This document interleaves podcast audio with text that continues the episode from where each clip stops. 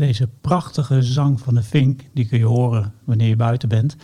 Als je aan het snoeien bent in je tuin of lekker aan het wandelen bent in het bos of door een park in de stad. Februari is namelijk dé tijd dat de vinken beginnen met zingen. Samen met Roots-redacteur en vogelkenner Paul Böhre duik ik in deze podcast dieper in de wereld van de vrolijk zingende vink. Paul? Ja. Ik heb natuurlijk een beetje zitten lezen over de vink voor aan deze podcast begonnen. En klopt het dat er een link is tussen het zingen van een vink en het woord blinde vink? Ja, klopt. Dan heb je het over wel weer een eeuw of anderhalf terug. In de vinkensetters heette dat. Die laten vinken zingen. Elk uur hoeveel vinkenslagen deze vinken maken. Dus het aantal zangstrovers dat ze doen. En daarmee worden dus wedstrijden gehouden. En wat ze dus deden in vroege tijden is dat ze de gekooide vinken blind maakten. En dat deden ze met een dun ijzerdraadje dat gloeiend werd gemaakt. Dicht bij de ogen van de vink werd gehouden. Als reactie kneep die vink zijn ogen dicht, waardoor de verschroeide randen van de ogen aan elkaar kleefden.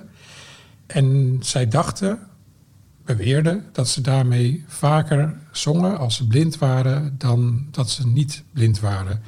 Sommige vinkeniers deden het nog gruwelijker. Die ogen werden dan uitgebrand, gruwelijk genoeg.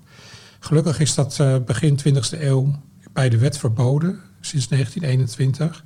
Maar die wedstrijden die zijn er nog steeds, met name in het zuiden van Nederland, Vlaanderen en Duitsland, waar nog steeds vinken laten zingen. En het aantal, de vinken die het meeste zingen per uur, die winnen een beker. Oké, maar de term blinde vink die komt dus, is afkomstig omdat ze eigenlijk dachten van als een vink niet goed ziet, dan gaat hij mooi zingen. Ja, klopt. Helemaal. Maar hij zingt van zichzelf toch al heel mooi?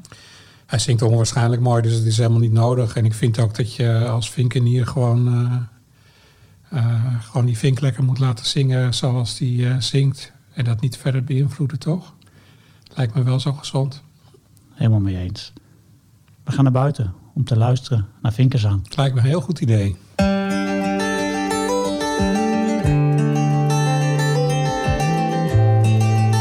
Roots presenteert Notenkrakers.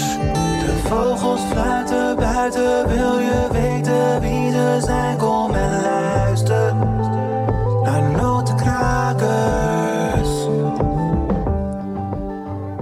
Welkom bij de podcast Notenkrakers. Mijn naam is Daniel Mulder en in deze podcast neem ik je mee in de wereld van de zingende, chilpende, piepende en kwakende vogels. Maar voor we verder praten over de vink ga ik even bellen met Timo Roeken van Waarneming.nl om in vogelvlucht te horen wat er recent allemaal aan bijzondere vogels is gezien in Nederland. In vogelvlucht. Timo, goeiedag. Goeiedag Daniel. Ja, zoals ik net al even aankondigde, ik bel iedere maand met jou om even in vogelvlucht te horen wat er allemaal is gespot in Nederland. En dan hebben we altijd een mooi lijstje die we even afwerken. En we beginnen meestal met een bijzondere waarneming. Wat is er voor bijzonders doorgegeven bij jullie? Nou, ongeveer de zeldzaamste vogel die op dit moment nog te zien is in Nederland, dat is de Mena-tortel. En dat is in Nederland hebben we natuurlijk ook een aantal duivensoorten. We hebben onze houtduif, we hebben onze Turkse tortel en helaas niet meer zoveel als vroeger, maar ook de zomertortel. Dat is even buiten alle stadsduiven genoemd. Dat zijn toch wel de drie wilde soorten duiven die we hier in Nederland hebben standaard. En dan hebben we dit keer ook de Mena-tortel.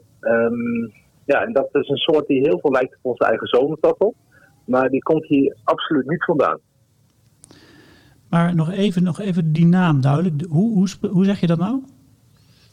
Ja, het is wat complex. Paul en ik gaan vast een poging wagen om dat proberen uit te leggen. Het is een Oosterse tortel. Ja. En die noemen ze dan ook Mena-tortel. Mena, M-E-N-A. M-E-E-N-A. Oké, dus Mena-tortel of Oosterse tortel mag ik dus zeggen.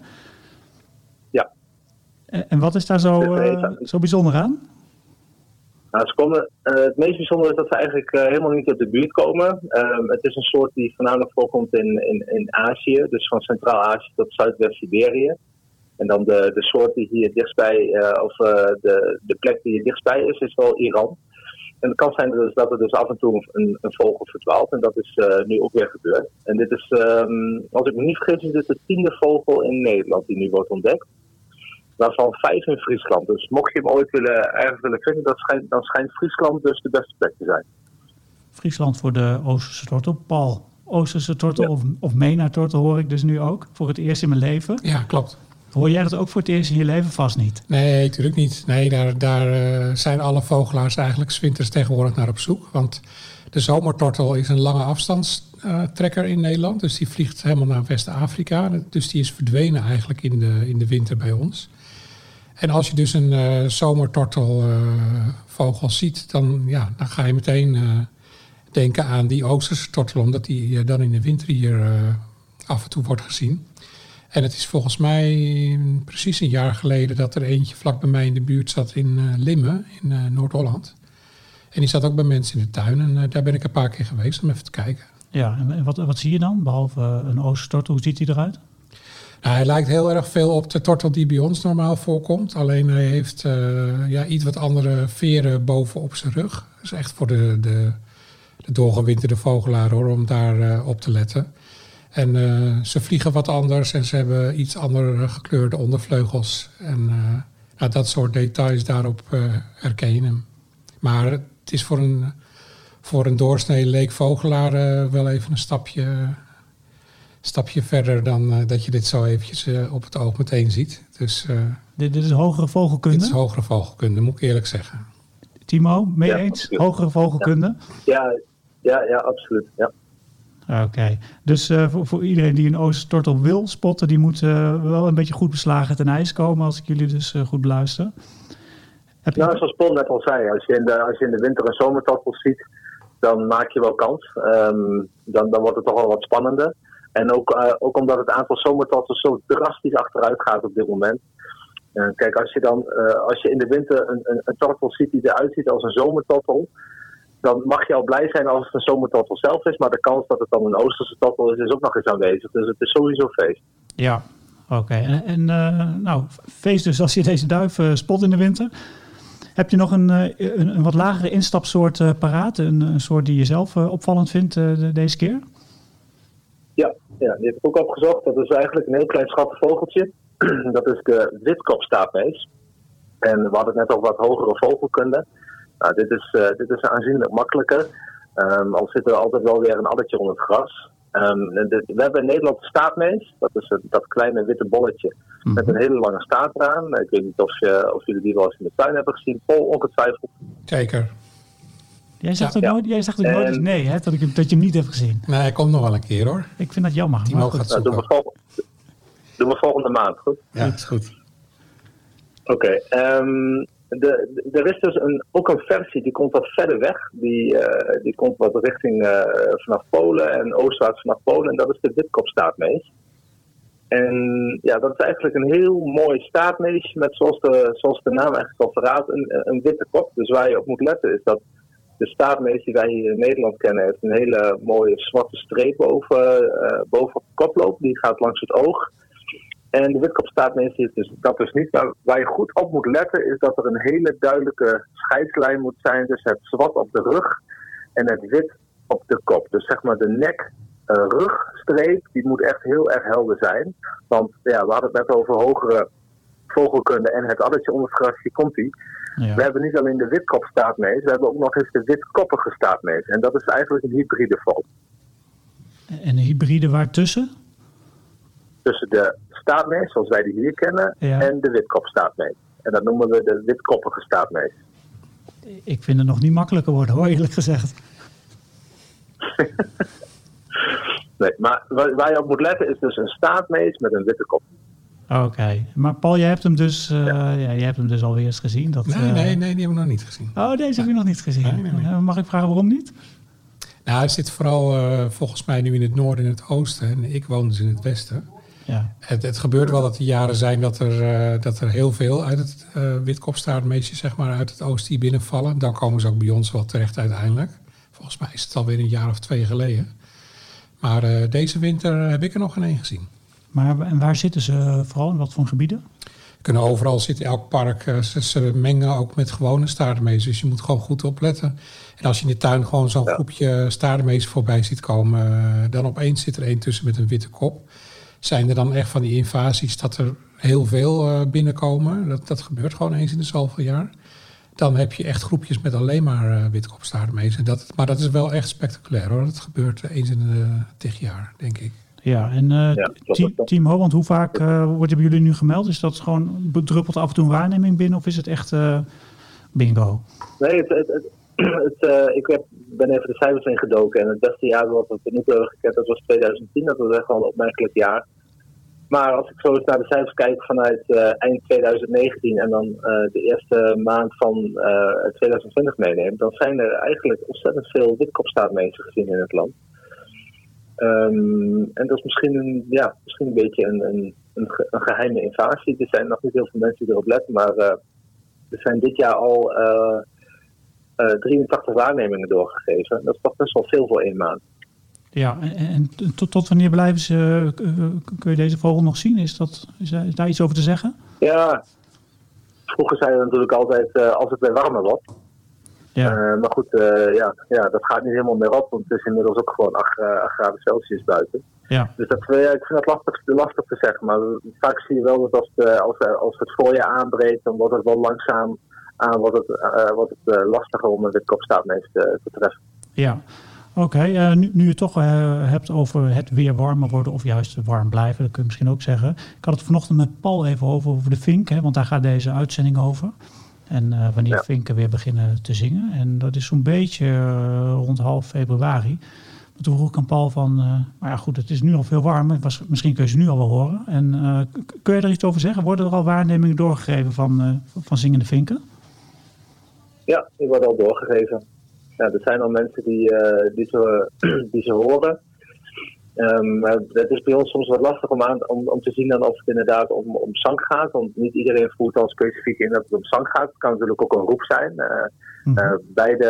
Eigenlijk bijna alle geluiden die de vink maakt, die zijn heel erg kenmerkend. En nog een leuk weetje over de zang van de vink. Ik weet niet, daar kan Paul vast nog wat over vertellen. Maar dat is, vinken hebben echt wel een accent. Dus als je een vink hier in het oosten van het land hoort, dan kan het al best wel afwijken als je in het westen van het land woont, waar Paul zit. En zeker als je bijvoorbeeld richting Oostenrijk gaat en in de Alpen, daar zingen ze, het is dezelfde soort, maar het liedje is daar net wat anders. Want in de Alpen heb je echt gewoon hele grote regio's waar ze een beetje eindigen met een soort grote bonte spechtachtige roep. Ja, dat hoor je hier eigenlijk in Nederland bijna nooit. Oké, dus dialecten onder vinken. Dus Paul, bij jou zingen ze anders in de achtertuin dan... meer plat Amsterdamse, hè? Amsterdamse vinken, die zingen plat? Ja, met no erin. En, nee, je hoort inderdaad verschil tussen de vink in het oosten en bij ons, ja. Ik kan niet precies vinger op leggen hoe hoor, maar het klinkt gewoon anders. Wat je overigens ook bij bijvoorbeeld koolmezen en andere soorten ook wel hebt, hoor. Ja, maar deze podcast is natuurlijk een beetje voor de instapvogelaars. En die horen het verschil niet. Als ik een dagje Amsterdam doe, dan hoor ik geen verschil met de vinken uit het oosten. Nou, het zou best wel kunnen. Want het is natuurlijk niet... We spraken net over oosterse mena en zomertortels. Dat is natuurlijk een soort die je gewoon ook heel weinig ziet. Maar een vink horen zingen, dat doet eigenlijk iedereen in een bepaalde periode van het jaar natuurlijk elke dag. Op het moment dat je 's ochtends naar je werk fietst. Of je loopt even door het centrum ergens. Je hoort bijna overal wel ergens een vink zingen. Dus het moment dat je dan ergens anders bent en je hoort een vink zingen, dan heb je toch onbewust misschien een soort verwachtingspatroon. En als je dat dan hoort afwijken, dan valt dat toch veel eerder op natuurlijk dan zo'n zeldzame soort. Ja, dus als je jezelf voor een uitdaging wil stellen, dan kun je nog even stil gaan staan en even luisteren of je misschien een licht accent hoort in het zingen van de vink. Ja. Nou, dat lijkt me een mooie opdracht voor de mensen die naar deze podcast luisteren. Timo, dankjewel voor je uitleg. Graag gedaan. Dat was Timo Roeken van Waarneming.nl. Hij werkt daar als projectleider. En ik sprak met hem over de Oosterse tortel, de witkopstaartmees en het dialect van vinken. En dan gaan we nu naar een nieuwe rubriek in Notenkrakers. De mooie vogelgeluiden die je hoort in deze podcast, die komen namelijk van de app BirdSounds Europe... Henk Meeuwsen, die ook voor ons Vogelmagazine schrijft over vogelgeluiden, heeft veel van die geluiden voor de app opgenomen. En achter die geluidsopnames van Henk schuilen mooie verhalen. En daarom heb ik met Henk afgesproken op de Veluwe, om te luisteren naar het verhaal achter het geluid van de vink.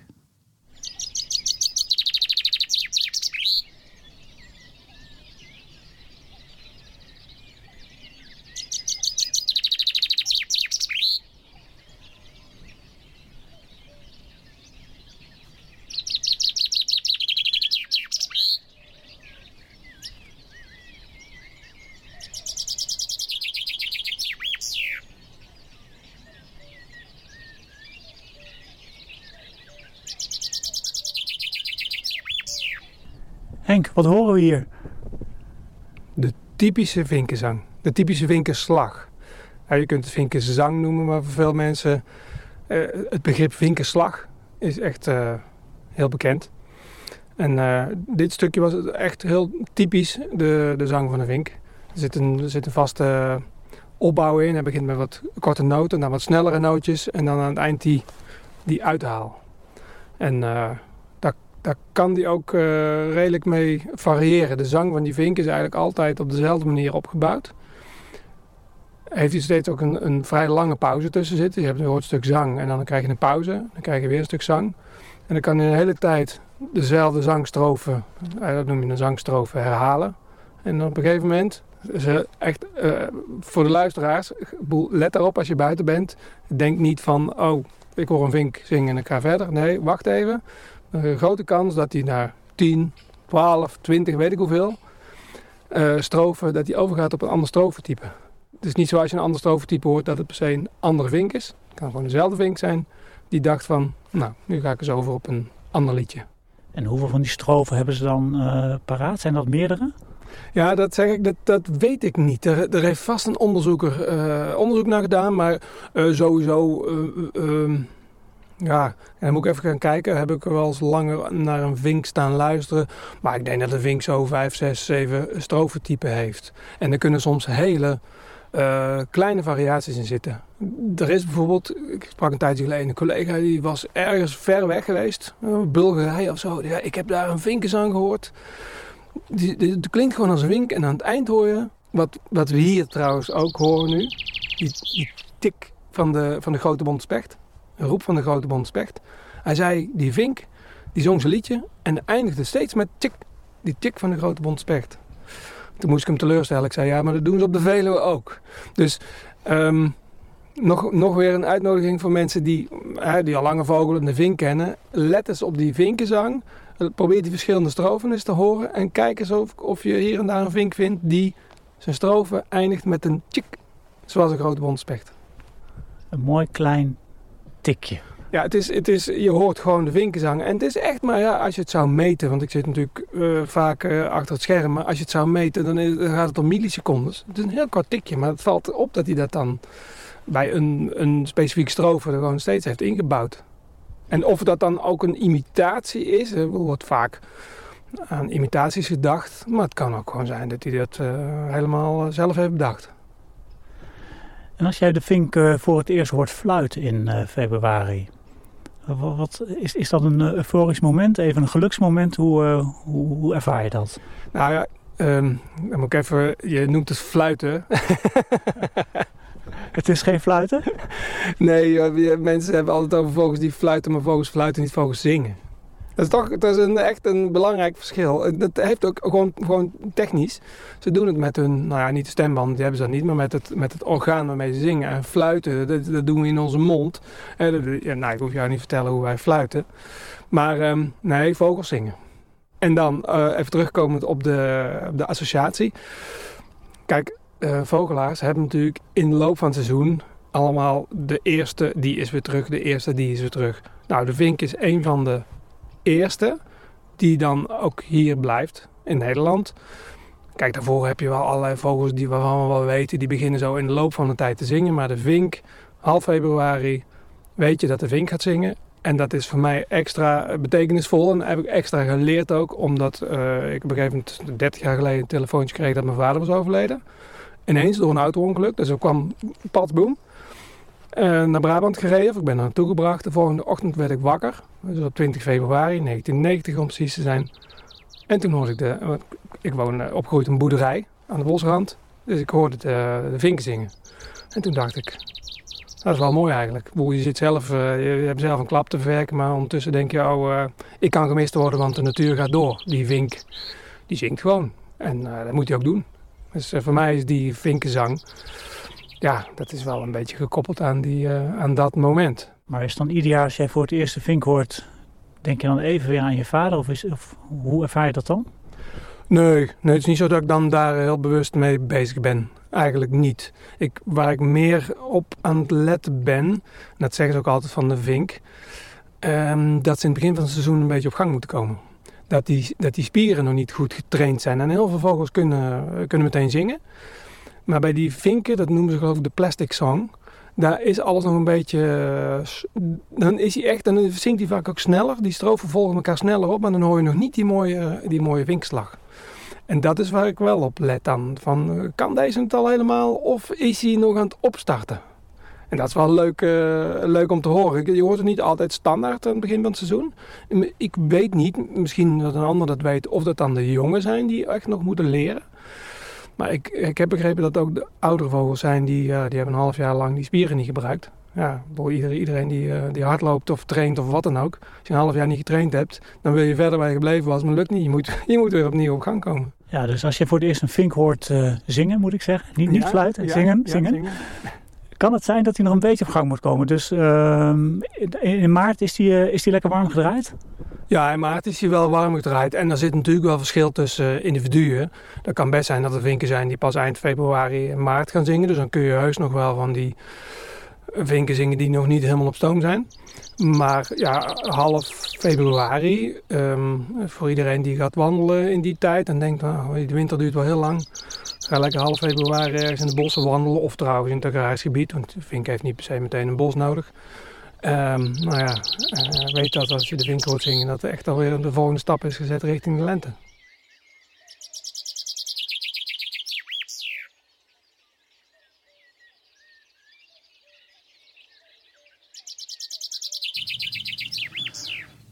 Paul, we hadden het net al even met Timo over. Vinken die zingen en ze worden misschien zelfs al doorgegeven via waarneming.nl. Dat is niet helemaal duidelijk, omdat ze soms ook gewoon roepen. Klopt. Maar hoe werkt dat? Vinken die komen weer in Nederland in februari? Ja, wat Timo bedoelde te zeggen is dat je op de waarneming.nl kun je dus aangeven als je een vogel doorgeeft of je hem gehoord hebt. En of je hem hebt horen zingen. De meeste mensen vinken dan gewoon aan van gehoord, maar dan weet je dus niet of die riep of dat die zong. En vanaf februari, deze maand, gaat eigenlijk de vink langzamerhand weer zingen. En het is dus een vogel die in Nederland heel erg algemeen broedt. Het is een van de algemeenste broedvogels, ook eigenlijk alleen maar toegenomen de afgelopen eeuw, omdat de landschappen, parken, bomen in het westen langzamerhand steeds hoger worden. En dat is voor zo'n vink gewoon echt een prima plek om in te broeden. Dus inmiddels broeden er maar liefst 500.000 vinken in Nederland. Eigenlijk gewoon ook in heel Nederland. Zowel in de stadsparken als in de tuin, als in bossen, noem het maar op. En een deel van die vogels in Nederland trekt weg in de winter. Die trekken dan naar Engeland en naar Frankrijk. Heel groot deel uit Scandinavië trekt over ons land verder naar Zuid-Europa. Maar altijd dan vanaf februari, dan gaan de mannetjes weer als eerste terugvliegen naar de plek waar ze eigenlijk origineel vandaan komen en broeden. En die beginnen dan met zingen om zo het territorium uit te zetten en een vrouwtje te lokken. En dat, eigenlijk is dat zo eind februari, maart, de tijd dat ze daarmee weer beginnen. Ja, dus ze komen helemaal uit Afrika naar de Nederlandse tuinen, parken. Afrika niet zozeer. De meeste vliegen door naar Zuidwest-Europa, zeg Portugal en Spanje. Er zit ook een heel groot deel in Frankrijk. Alleen de Nederlandse vogels die blijven over het algemeen gewoon hier. Mocht het nou een hele strenge winter zijn, dan willen ze nog wel door. Als het echt heel slecht voedsel zoeken is in de sneeuw of lange vorst, dan willen ze nog wel eens een stukje opschuiven naar Engeland of België, Frankrijk, zeg maar. Maar over het algemeen blijven onze vogels gewoon hier in Nederland. Ja, en de vink, kun je hem eens omschrijven hoe die eruit ziet? Ja, zeker. Een vinkmannetje is echt ontzettend mooi. Dat is een vogeltje met een heel mooi blauw-grijs petje. En een oranje-rode borst en wangen. Dat valt echt op. In het voorjaar worden ze ook eigenlijk met de week alweer mooier. In de winter zijn ze net een stukje doffer. Wat ook opvalt is dat ze als ze opvliegen in de boom de witte buitenste staartpennen. Het vrouwtje daarentegen, die is eigenlijk heel erg onopvallend. Een beetje beige, bruin. Lijkt wel heel veel eigenlijk op een huismus, vrouwtje huismus. We krijgen ook best wel veel foto's binnen van roetslezers, die dan een vinkvrouwtje hebben gefotografeerd en eigenlijk helemaal niet kunnen zien wat het is, omdat er eigenlijk niet zoveel aan tekening op zit. Behalve dan dat ze 2 witte vleugelbanen hebben. En dat valt zeker als ze wegvliegen heel erg op. En daarmee onderscheid je de vink heel goed van de huismus. Dus het vrouwtje is een beetje...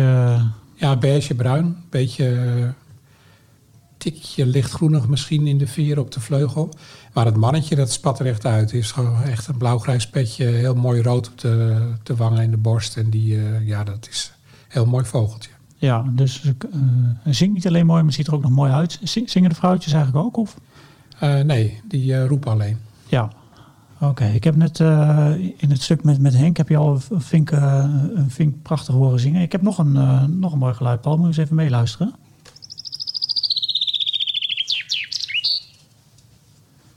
Als ik dit geluid hoor, dan hoor je hem begint. Je zet hij een beetje hoog in. Daalt hij langzaam naar beneden.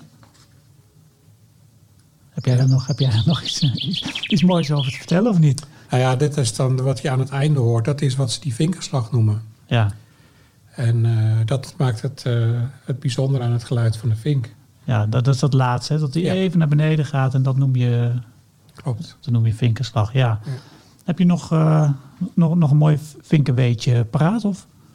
Vinkenweetjes, ja, natuurlijk. Zijn er een hele hoop. Vink er maar eens een paar af dan. Ja, wat bijvoorbeeld heel erg grappig is, is dat als je wel eens in het buitenland komt... bijvoorbeeld rond de Middellandse Zee of in Frankrijk. Of, dan is het bijna altijd standaard als je op een picknickplek even gaat zitten en je gaat wat eten daar, dat er vinkjes om je heen hippen. En die komen gewoon op de kruimels af die je laat vallen natuurlijk. Maar ze eten ook uit de handen van bezoekers. En daar zijn ze gewoon echt mega tam. Dat heb je in Nederland eigenlijk niet. Hè. Vinken zijn hier gewoon best wel schuw. Maar in het buitenland zijn ze gewoon heel erg tam.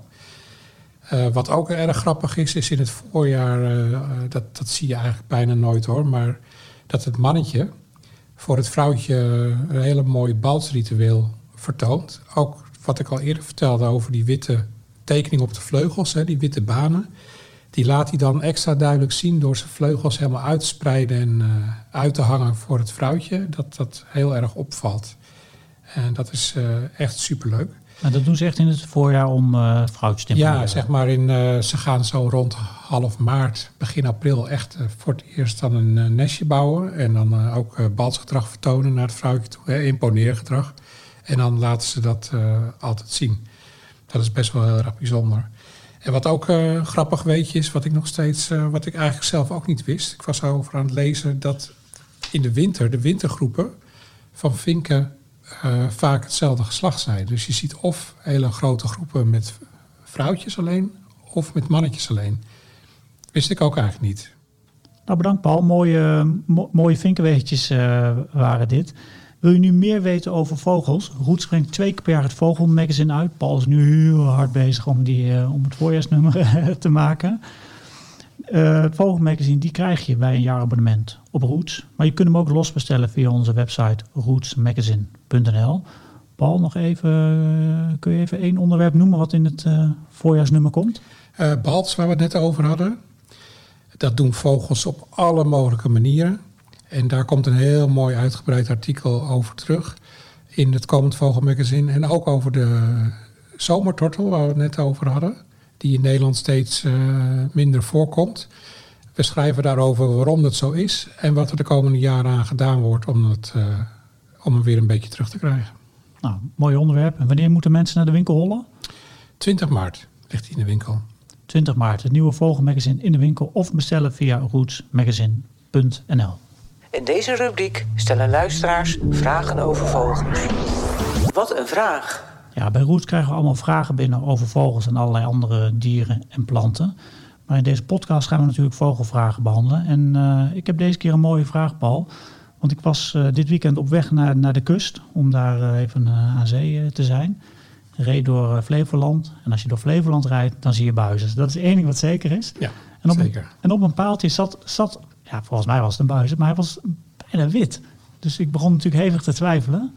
Ja, ja, we krijgen heel vaak foto's binnen van mensen die zeggen van het is een visarend of...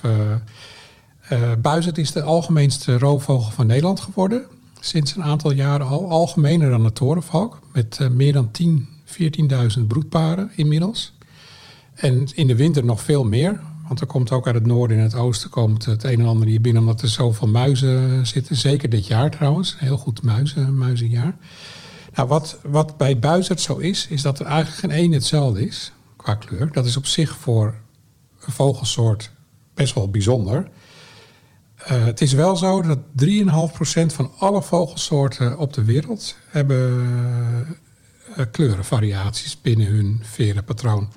Voor je verder gaat, waarom hebben buizerds zoveel kleur? Want dat was eigenlijk de vraag die ik wilde stellen. Ja, nou ja, het is dus zo dat is dus eigenlijk puur de hoeveelheid pigment in de veren die dat bepaalt. En dat is gewoon genetisch aangelegd. 5% van alle buizerds zijn wit, of bijna wit. 5% van alle buizerds zijn zwart, of in elk geval heel donker. Het overgrote deel van de buizerds zijn gewoon bruin, wat ook eigenlijk gewoon een voordeel is, hè, want dan vallen ze minder op in het bos of wat dan ook. Maar hoe noordelijker je gaat, hoe lichter buizerds over het algemeen worden. Ook dat zal ongetwijfeld te maken hebben met dat daar nou eenmaal een groot deel van het jaar sneeuw ligt of anderszins ooit bepaald is. Maar het komt allemaal eigenlijk weer terug in het genetisch materiaal van de buizerds, die dat bepaalt uiteindelijk of zo'n vogel meer of minder bruin is. Zo simpel is het eigenlijk. Ja, dus je hebt bijna witte buizerds, bijna zwarte buizerds en allerlei kleuren ertussenin. Ja, klopt. En je ziet dan wel bijvoorbeeld, we kregen toevallig van de week nog foto's van een fotograaf van de Veluwe. Die had uit één nest 2 buizerds gefotografeerd, die allebei heel licht waren. Dus je ziet wel dat in bepaalde nesten, genetisch bepaald, ook gewoon meerdere lichtere vogels voorkomen. Maar over het algemeen is het allergrootste deel van de buizerds is toch over het algemeen bruin of nou, in elk geval tegen het meer donker dan licht, laat ik het zo zeggen. Paul, bedankt voor je antwoord. Mooi antwoord weer. Ik ben weer een stuk wijzer over buizerds. Heb je nou ook een vraag over vogels? Deze kun je sturen naar de redactie van Roots. En mijn mail is het handigst. En dat kan op info@rootsmagazine.nl.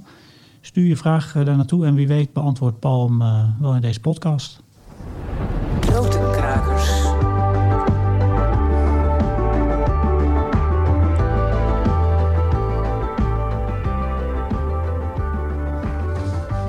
Ja, het geluid wat je in deze podcast hoorde, die zijn gemaakt door Henk Meeuwsen en die komen van de app BirdSounds Europe. We maken ook een mooi vogelmagazine, dus als je geen genoeg kunt krijgen van vogels, lees dan dat mooie blad. Dus er wordt nu hard aan gewerkt door Paul en aan het voorjaarsnummer.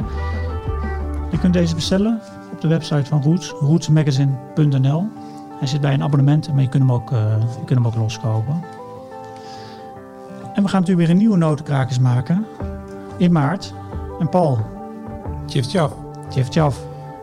Wat een heerlijke naam is dat. Ja, en hij heet zoals hij zingt. Dus dat maakt het een stuk gemakkelijker om ze te herkennen. Nou, dan gaan we eens even checken of dat echt zo is.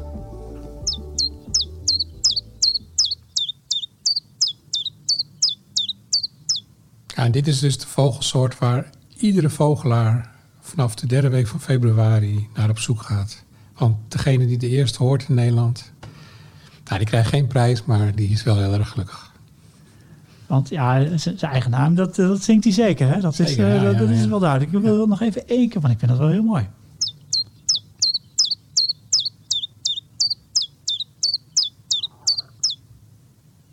Nou, mooi geluid. Een vogel die zijn eigen naam roept, zingt, voortbrengt. Ja, en als je hem hoort, dan is het voorjaar niet ver meer weg.